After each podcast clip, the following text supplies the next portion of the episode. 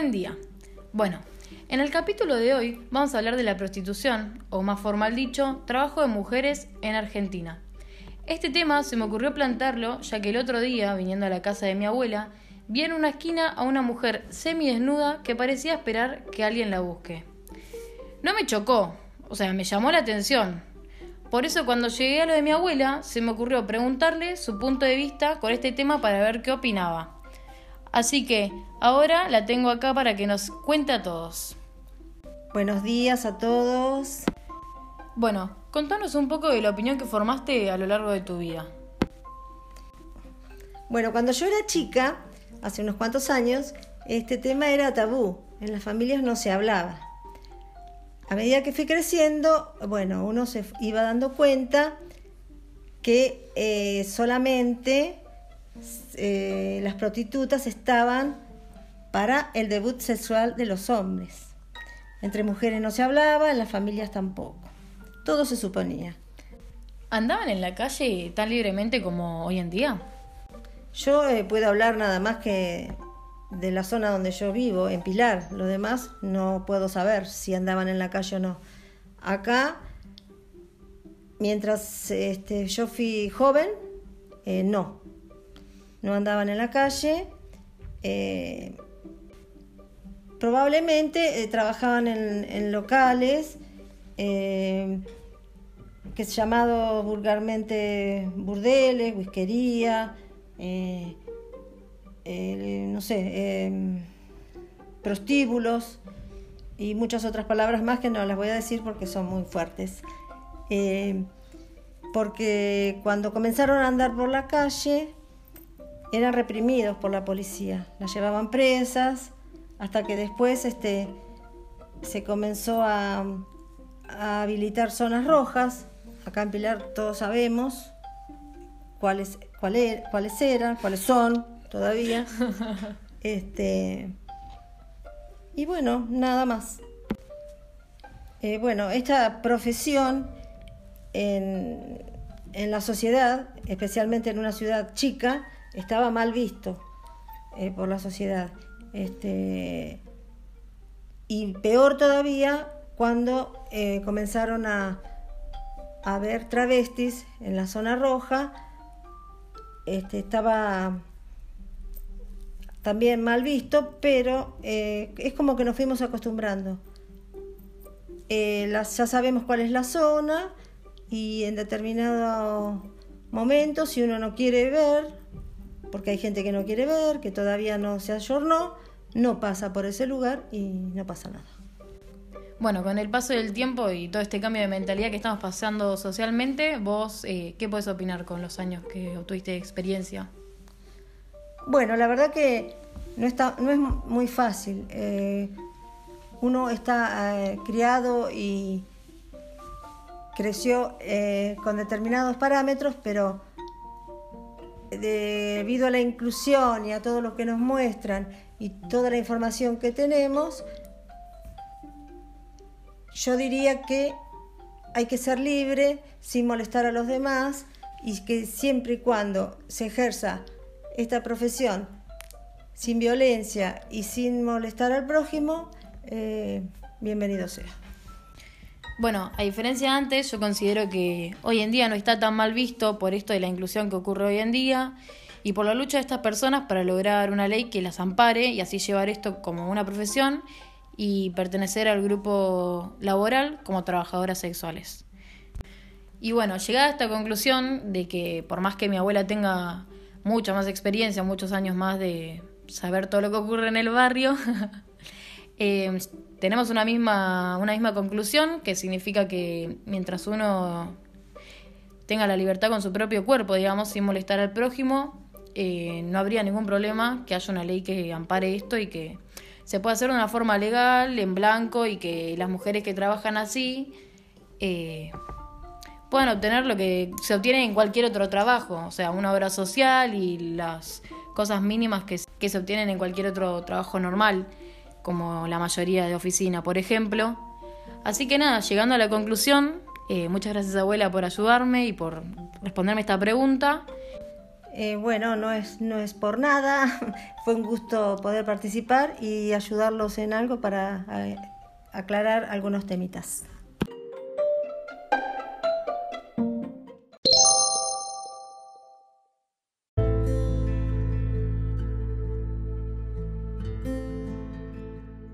En la actualidad se debate sobre si la prostitución debe ser legal o ilegal.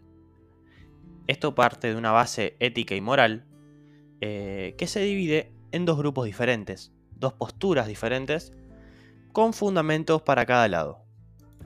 En principio, el abolicionismo contra la prostitución está completamente en desacuerdo con la legalización, ya que le parece poco digno que una persona tenga que vender su cuerpo con fines lucrativos.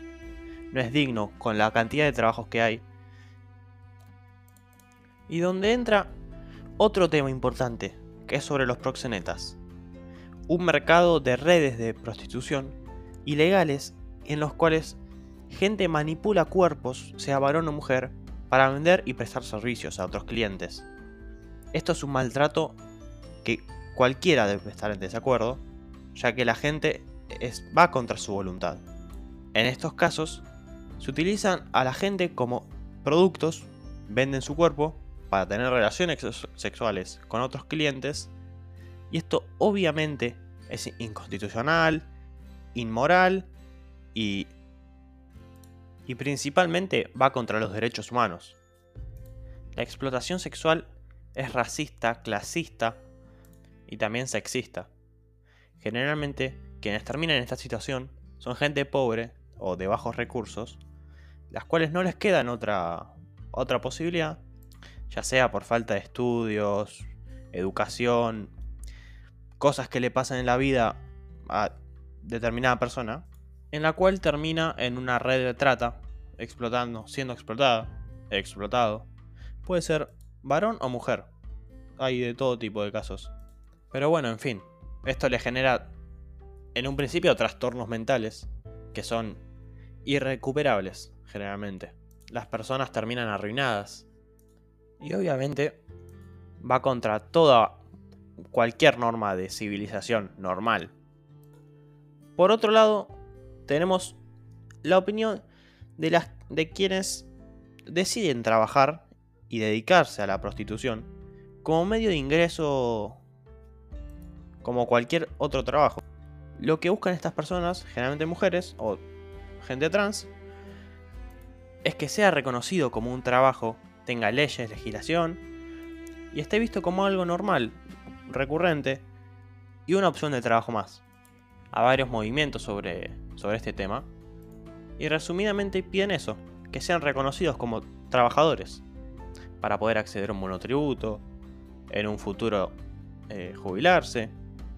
Hay relatos de mujeres que cuentan que a día de hoy, ya sea con 30, 50, 65 años como la edad jubilatoria, tienen que seguir saliendo a la calle a trabajar porque no se pueden retirar de esta manera. Y ellas eligen trabajar y vivir de esto. Por eso les gustaría ser reconocidos.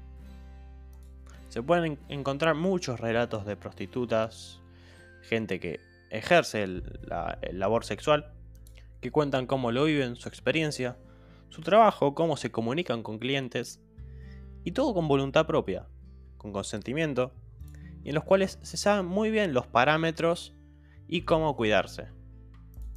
Generalmente se difunden con cartelitos en la calle, tipo stickers, en los lugares más urbanos, o redes sociales como Instagram, se comunican por WhatsApp con sus clientes, y o se promocionan por blogs. Esto lo saco de algunos relatos que estuve viendo, y parece muy interesante cómo se lo toman con tanta naturalidad. Por este motivo, queda en cada uno qué opinar, cómo tratar el tema.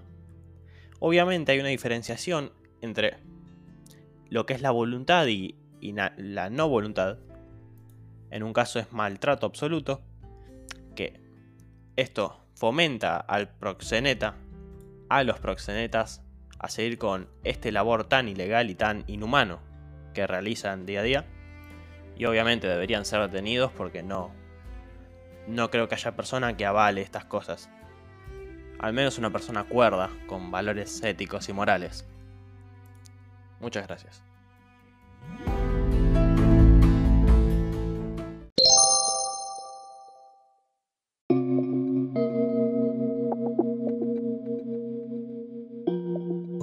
Sky Rojo es una serie que salió este año y trata de tres prostitutas que intentan escapar de su proxeneta. Es muy atrapante y hay mucho suspenso, ya que tampoco pueden ir a la policía por busca de ayuda. La trama, protagonizada por las actrices Lali Espósito, Yanny Prado y Verónica Sánchez, intenta visibilizar las víctimas de trata y prostitución, aunque hay muchas opiniones variadas acerca de si se logra o no. Una de ellas es que lo hace reproduciendo los cánones patriarcales que impulsan estas prácticas, vistiendo ropas ajustadas, desnudando sexual y estéticamente para el morbo de la gente, los cuerpos hegemónicos y gordofóbicos de la serie, sin mostrar la cruda realidad del horror de la violencia y el abuso. Esther Martínez Lobato, la guionista, ha confesado que las noticias sobre trata de blancas le entristecen y que tiene la esperanza de que Sky Rojo arroje visibilidad sobre esta lacra social. Yo sí creo que es verdad que la apariencia de los personajes es sencillamente irreal y la trama es demasiado floja. Puedo ver la intención de los directores de hacer una serie masiva que venda además de mostrar las realidades de estas mujeres. Estas diferencias de opiniones también las podemos ver en muchas otras series y películas referidas a esta práctica. La maravillosa obra de Tarantino Kill Bill, Dulce Venganza y la reciente Hermosa Venganza, nominada a Mejor Película en los Oscars 2021. También salieron muchas de estas películas con hombres como protagonistas, lo cual deben de salvar a las víctimas. El Justiciero 1 y 2, Búsqueda Implacable 1, 2 y 3 y la famosa Taxi Driver protagonizada por Robert De Niro y, en mi opinión, una de las mejores películas de la historia. Incluso se difundió una lista de recomendaciones para las trabajadoras que incluían evitar besos, compartir vasos o cigarrillos y privilegiar para el acto sexual la posición del perrito. Igualmente, las cifras oficiales hasta el momento no reflejaron una parálisis total de la prostitución ni de la trata de personas a pesar del aislamiento. De acuerdo a las estadísticas del Programa Nacional de Rescate y Acompañamiento a las Personas Damnificadas por el Delito de Trata, que depende del Ministerio de Justicia y Derechos Humanos, el año pasado fueron encontradas 378 víctimas de trata, de las cuales 104 fueron víctimas de explotación sexual. Dentro de este grupo, además, 83 de ellas fueron halladas al principio de la pandemia. De ese organismo señalan que los números de explotación laboral se incrementaron especialmente desde la llegada del virus a Argentina, debido a que se detectaron muchos casos de personas obligadas a permanecer aisladas en los lugares de explotación, especialmente en zonas rurales. En el caso de la explotación sexual, por otra parte, la situación no fue muy diferente. El negocio del sexo encontró nuevas formas de continuar a pesar del aislamiento social e incluso, para muchos explotadores, la situación que estableció la cuarentena fue la excusa perfecta para perpetuar las condiciones de abuso. En menor o mayor medida, la pandemia del coronavirus en Argentina y la cuarentena limitó y reestructuró prácticamente todas las actividades, desde las laborales hasta las delictivas. Con la imposibilidad de utilizar la calle libremente, entre otras nuevas circunstancias, la pandemia reconfiguró también los comportamientos de la explotación sexual y la prostitución en todo el país. En un primer momento la actividad paró un poco, pero en los días que van de cuarentena, los operativos y allanamientos en prostíbulos continuaron y en algunos casos aumentaron en todo el país. En Argentina el trabajo sexual no está prohibido ni permitido. El Estado argentino se declaró abolicionista a través de la adhesión a distintos tratados internacionales, por lo cual no penaliza el ejercicio individual de la prostitución, pero sí sanciona penalmente al proxenetismo, es decir, a quien promueva, facilite o comerciase la explotación sexual de las otras personas. Las trabajadoras sexuales habían alertado a principios de marzo que la amenaza del virus había puesto en jaque a su sector, con clientes asustados por el contagio y desinteresados en la contratación de servicios sexuales, lo cual, reclamaban, vulneraba aún más su situación económica y habitacional.